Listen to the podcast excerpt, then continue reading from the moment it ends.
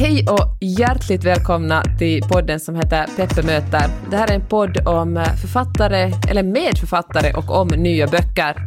Och idag har jag äran att tala med författaren Karin Collins. Hej Karin! Hej Peppe! Hör du, eh, din andra bok Under isen, som jag måste säga att jag tyckte väldigt mycket om, och den råkar också utspela sig i Hangö. Ja, jag har ju skrivit två böcker hittills och jobbar på, på en tredje och alla utspelar sig i Hangö. Uh, eh, på sätt och vis kan man säga att jag skriver mig genom min egen barndom. Den första boken utspelar sig i slutet av 70-talet. Jag är född 76. Den andra 1984 tror jag och den tredje blir 1987. Så jag, jag skriver mig igenom mina egna barndomsminnen men lägger till ganska hemska historier in i de minnena som då är totalt påhittade. Det är ju mord du skriver om och uh, alltså jag njuter också om att läsa om mord men jag njuter nästan ännu mer om att läsa om, om år 1984. Vi är ju jämngamla du och jag och det fanns så många jag menar, tidsmarkörer som, uh, som slussar mig tillbaka till min egen barndom. Som att eh, barn hade undulater. Det känns som att folk inte längre har undulater hemma men när jag gick i lågstadiet var det liksom det vanligaste husdjuret. Det är sant, jag hade, jag hade två undulater. De rymde genom fönstret. Jag misstänker att, att mina föräldrar lämnade öppet med flit. Men den här eh, Under isen har då, det är en, en, en pojke, en 11-årig pojke som heter Peter som spelar, eh, som spelar, eller som är huvudperson i den här boken. Och, uh, genom, och jag tycker det är så fint för att vi får verkligen se den här världen genom 1984 genom hans ögon och en sån sak, och det fick mig att inse att liksom hur långt vi ändå har kommit sen dess. Det finns en, en, en, ett kapitel där hans föräldrar åker iväg på en fest i Ekenäs och de bara ”Hej då barnen, vi kommer imorgon”. Och att alltså, min äh, tioåring skulle ringa socialen om, om jag lämnar honom ensam över natten. Jo, jo visst. Uh, det slog mig också. Sen tror jag också att det finns vissa kulturella skillnader. Jag menar, jag har också bott i England med mina barn och, och du bor i USA. och Jag tror att, att man på sätt och vis är ännu mer noggrann med att vara med sina barn, övervaka sina barn 24 timmar i dygnet där än här. Men visst har det förändrats här också. Och jag minns när jag var barn att vi fick vara ensamma långa dagar på sommaren. Mina föräldrar var lärare så de var alltid här. Och, och det kunde jag tycka att var lite orättvist ibland. Jag skulle önska mm. att de mm. skulle varit borta mera. Men jag hade bekanta vars föräldrar jobbade och, och, då var det helt normalt som tioåring att vara ensam en hel arbetsdag. Och eventuellt nätter också. Det var ju liksom, det var en helt annan tid med helt andra regler. Och det är konstigt ja. att det har förändrats så mycket på en så kort tid ändå.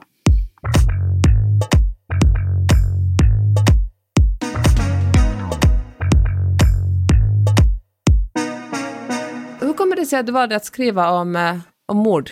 Ja, um, jag tycker om att läsa om mord. Jag har alltid tyckt om att läsa deckare och, och, och den sortens mörkare böcker. Men sen har jag också en, en hjärna som fungerar på det viset tror jag. Att, att jag dras alltid till de mörkare historierna. Att, att om jag är ute och går så är det mycket lättare för mig att föreställa mig alla sätt som saker skulle kunna gå fel och alla hemska saker som skulle kunna hända och alla människor som skulle kunna dyka upp. Så på något sätt, det, det är de historierna som dyker upp i mitt huvud. Det var inte så mycket ett beslut som bara det, det, var det som infann sig. Hur mycket vet du om själva historien när du började skriva den? Nästan ingenting. Jag, jag började med en, en de tre böcker, jag jobbar ju på min tredje bok nu och hittills har alla tre böcker börjat med en situation som inte egentligen har någonting med ett mord att göra utan som är en, en stämning och en plats och ett väder och en person. Så i, i, min första bok Flickan på udden så, så är det en liten flicka som sitter på en trappa och inne i ett hus finns en gammal tant. Och hur hänger de ihop? Det får vi veta senare. Och i Under isen så är det Peter som går hem från ishockeyplanen i vintermörkret och han hör ett skrik. Vem är det som skriker och varför? Det vet jag inte när jag börjar skriva utan det, det får jag veta allt eftersom. Men det är den här stämningen och kylan och mörkret som det var de som infann sig först.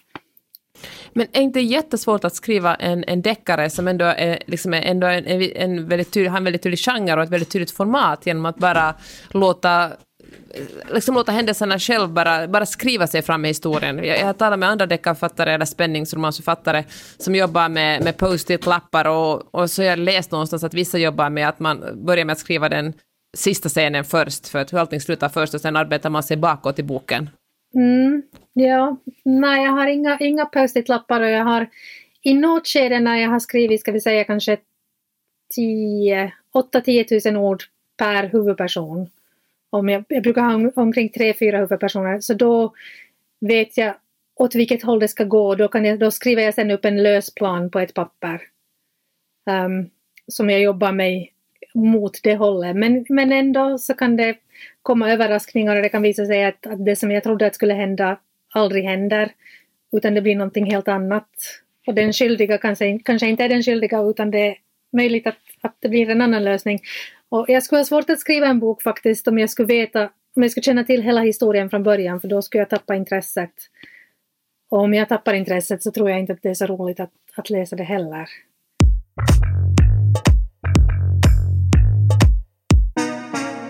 När du sa att du började med att, att skriva om, om de olika huvudpersonerna eller alla, och, och också bikaraktärer, hur eh, beskriver du liksom sånt som aldrig kommer med i boken, typ den här människan eh, hade en sån här uppväxt och, och liksom tycker om det här och det där, så att du ska kunna gå tillbaka och liksom minnas henne som person? Eller, det, eller skriver du helt enkelt vidare rakt in i boken att det här, nu sitter, står hon i köket och sen kommer hon att gå ut och handla mat och ta sparkstöttningen till hamnen?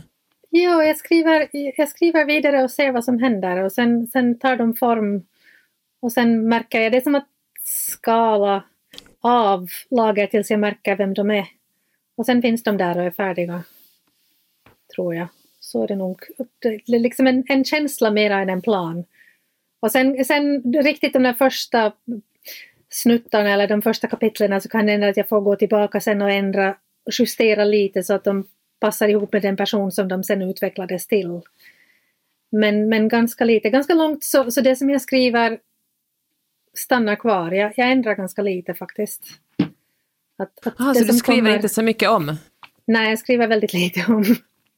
Jag är lite för lat för att skriva om. Jag skriver och sen går jag in och redigerar äh, texten lite men, men ganska lite händelserna. När jag väl har, har hittat rätt och har hittat rätt person och rätt händelser så då, då är det bara skrivande som gäller och, och, när jag sen har skrivit så då går jag inte in och ändrar mera.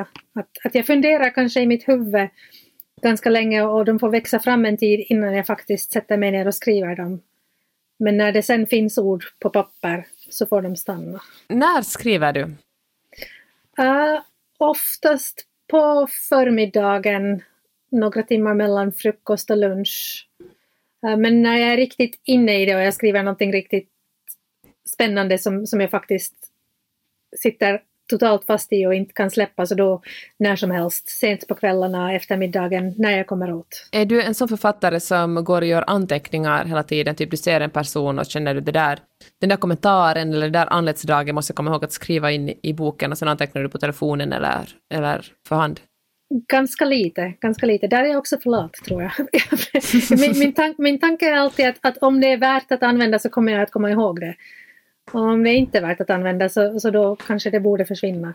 Och så har det nog fungerat för jag har, jag har liksom kommit på idéer för de här människorna medan jag har varit i butiken och handlat. Och om det är en tillräckligt stark idé och någonting som verkligen ska vara med så då, då fastnar den genast och då finns den där när jag sätter mig ner och skriver sen.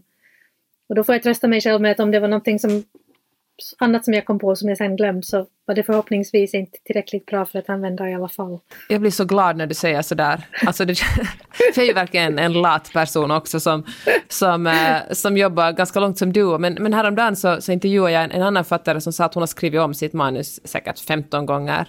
Oh, ja. Och då frågade jag henne att hur orkar du läsa igenom det? För jag är verkligen trött på mina ord. Men jag ja. tröttnar väldigt fort på det jag skriver. Och, och då mm -hmm. tappar jag liksom distansen till det och tycker att allt är dåligt eftersom Exakt. jag kommer det för nära. Ja, precis. Men, äh, men det är ju också imponerande att ha ett sånt otroligt driv att man skriver om så många gånger. Då måste man verkligen vilja bli författare. Och då tänker jag, hur, har du alltid vetat att du vill skriva böcker? Jo, jo, alltid. Sen jag var tre, fyra år tror jag. så hade det varit min plan. Det tog mig bara 40 år att komma hit. Men det, där, men det har nog alltid varit planen. Jag har alltid tänkt att jo, det, det ska jag göra sen när jag får tid. Det var inte om, utan det var nog alltid när. Det handlar om att sätta sig ner och faktiskt skriva och det är ju det är en enorm sak att skriva så där mycket text så det kräver ju en del envishet för att faktiskt ta sig dit. Det är ju ofta lätt att skriva de första 5-6 tusen orden men det är sen när det börjar ta emot om man ska våga tro på den här historien och på något sätt på sig själv efter det, det, det är då man får kämpa lite mera. Vad ska man göra då? För jag är faktiskt exakt där, vi är ungefär vid 8000 ord nu på min, på min roman. Och du, vad, ska man, vad gör du när du kommer där, den där första väggen emot en?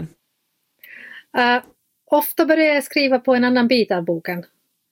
Om, om det tar emot och jag tycker att, att jag har fastnat så då kan jag kanske börja skriva en annan huvudperson en bit lite senare i boken. Någonting som känns intressant. Jag, jag letar i mitt huvud tills jag hittar någonting som passar in i historien som känns intressant och så skriver jag den. Och så skriver jag lite olika pusselbitar här och där tills, tills de alla passar ihop. Men det ska kännas intressant medan man skriver det, tror jag. För mig i alla fall. Ah, jag gillar mycket det här att du verkligen, att skrivande verkar vara så pass lustfyllt för dig. Att du eh, jag menar det är ganska... Jag menar, du skriver det som känns kul.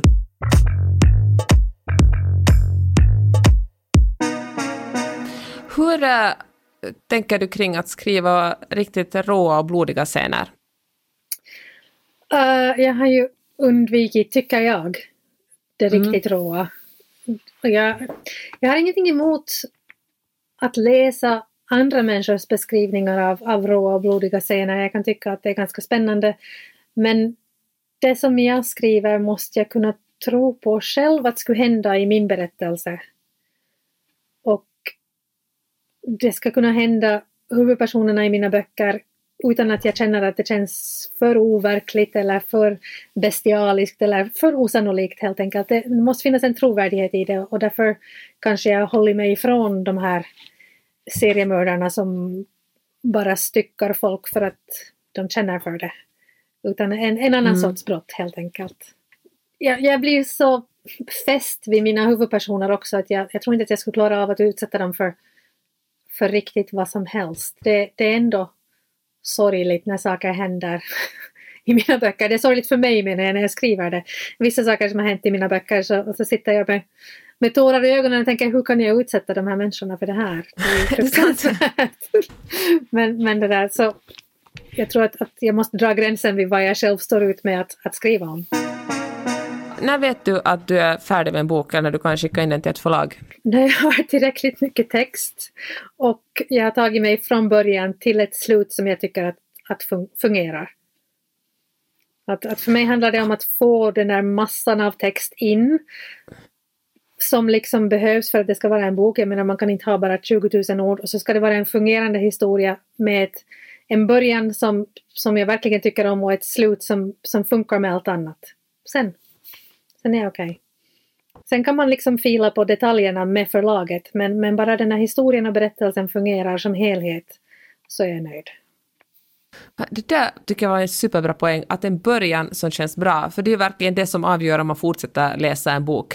Mm. Sugs in i den här historien, den här är tillräckligt intressant, är den här personen, om, är den här personen någon jag vill följa liksom tre eller fyra eller 500 sidor in, mm. eller är det, är det en för, om det är en för lång startsträcka, är jag åtminstone en, en sån läsare som, som lägger ifrån mig boken och börjar någonting annat, för jag känner att det finns så, det finns så otroligt många böcker där ute, så att om någon inte tilltalar mig så då finns det något annat jag, jag kan plocka upp. Jag är exakt likadan, jag, jag vägrar att läsa böcker som inte griper tag i mig från början. Jag tycker inte att jag har inte tid med böcker som, som jag inte tycker om och varför skulle jag behöva egentligen?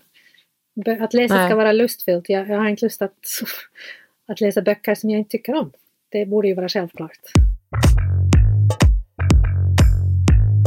Du, om man lyssnar på den här podden och känner att man är en lässvacka och verkligen inte kommer igång med läsande, vad har du för tips för en, en sån person som vill läsa? För det är väldigt, jag tänker att det är väldigt skönt, man, det är nästan så meditativt ibland att läsa, man kommer bort från från tankar som, man kommer bort från, jag bara säger det, från coronan, om man mm, lyfter upp ja. en bok, man får liksom lite andrum i, i, verklighet, i, det som, i verklighet, från verkligheten. Ja, no, jag har ju alltid varit en läsare och, och mina barn läser mycket. Och vi, jag har alltid haft som strategi att, att för barnen, och det kanske gäller då för, för vuxna också, att skapa tråkiga stunder i, i vardagen och se till att det finns böcker där då. Så mina barn får läsa vid frukostbordet till exempel, men där får man inte ha några skärmar. I, i bilen mm. får man läsa, när man är på något tråkigt ställe får man läsa böcker men man får inte ha skärmar med. Och jag tror att samma gäller för, för vuxna läsare. Sätt dig ner vid, vid frukostbordet med en kopp kaffe istället kanske för tidningen eller tabletten eller tvn. Så ha en bok på bordet och sitt där och läs några sidor med din smörgås och ditt kaffe. Och, och fortsätt så under dagen med små bitar här och där.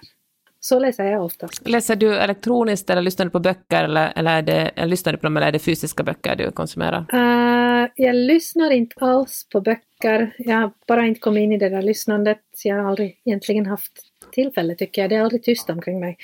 Um, jag läser elektroniskt. Jag har en, en Kindle, sån här Amazon-läsare. Mm. Så jag läser väldigt mycket på engelska. Um, och så läser jag fysiska böcker på svenska. Nu måste jag, jag har faktiskt läst båda dina böcker, men nu måste jag erkänna att jag inte kommer ihåg om den här detaljen, så därför frågar jag dig. Är dina böcker sådana att, äh, eftersom de utspelar sig i Hangö, att man ser liksom samma karaktärer dyka upp i biroller i, i dina böcker? Att liksom, alla existerar i samma universum?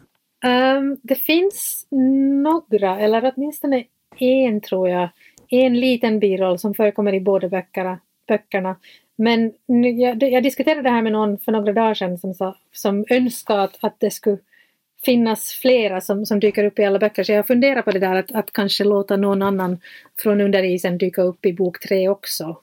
För Hangö är ju en liten stad så det är ju ganska sannolikt att man skulle stöta på samma människor igen. Men vi får se, jag har inte riktigt bestämt ja. ännu. Ja, men jag gillar också det, det blir som en liten blinkning till den trogna läsaren. Det behöver liksom mm. inte vara en avgörande roll, men det blir en sån där en liksom, ja men man känner sig som man hör en, man hör liksom till en VIP-klubb om man kan, om man kan mm. känna igen någon ur en tidigare, ur en tidigare mm. bok. Ja, exakt.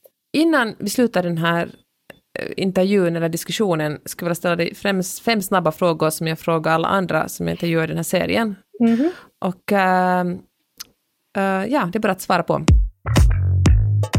Uh, läser just nu? jag läser två böcker på engelska just nu, Glendon Doyles Untamed, som handlar om samhällets förväntningar på kvinnor, som är intressant. Och sen oj, också oj. Normal People av Sally Rooney efter att jag lyssnat på din mm. podd med Philip Teir. Tänkte jag att den ska jag läsa. Ah. Mm. Har du sett TV-serien? Nej, jag försökte se den igår men nu kan jag inte få BBC iPlayer här. Jag vet inte var jag ska se den. Jag måste fortsätta.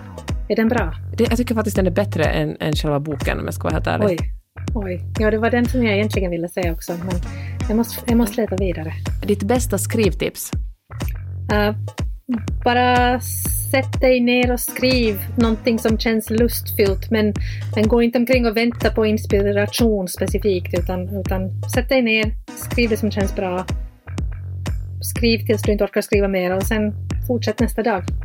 Och dagen efter och dagen efter. Och det är allt.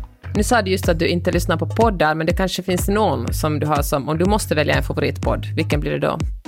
Ja, jag har faktiskt, jag, jag har insett att jag är en ganska dålig uh, nordbo, eller skandinav, efter att ha bott utomlands så länge.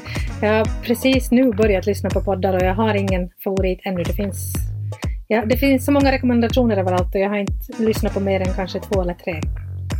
Så nej, jag har inget Inget ännu, tyvärr. Uh, varför älskar alla Knausgård? Där är jag igen en ganska dålig skandinav. Jag har, läst, jag har läst en av hans böcker. Jag tror det var den andra och jag tyckte att den var bra. Jag fastnade i den och jag skulle inte ha något emot att, att läsa resten men jag har inte haft tillfälle ännu. Så jag är inte riktigt säker på vad all den här hypen är, handlar om egentligen. Så ja, osäkert. Jag vet inte. En rekommendation, det är alla kategorier. Det kan vara en TV-serie, en bok, en, eh, någonting ur livet, en maträtt. Uh, ja, vispgröt. jag funderar på det här nämligen och jag kom fram till att, att vispgröt fick vara mitt svar därför att, att jag, mina böcker är ju ganska nostalgiska och handlar om barndom. Jag tycker att vispgröt är den ultimata barndomsrätten. Och när livet känns stressigt och, och coronan susar utanför fönstren så kan man sätta sig ner med en skål vispgröt och mjölk och låtsas att man är fem igen. Och allt känns ganska lugnt.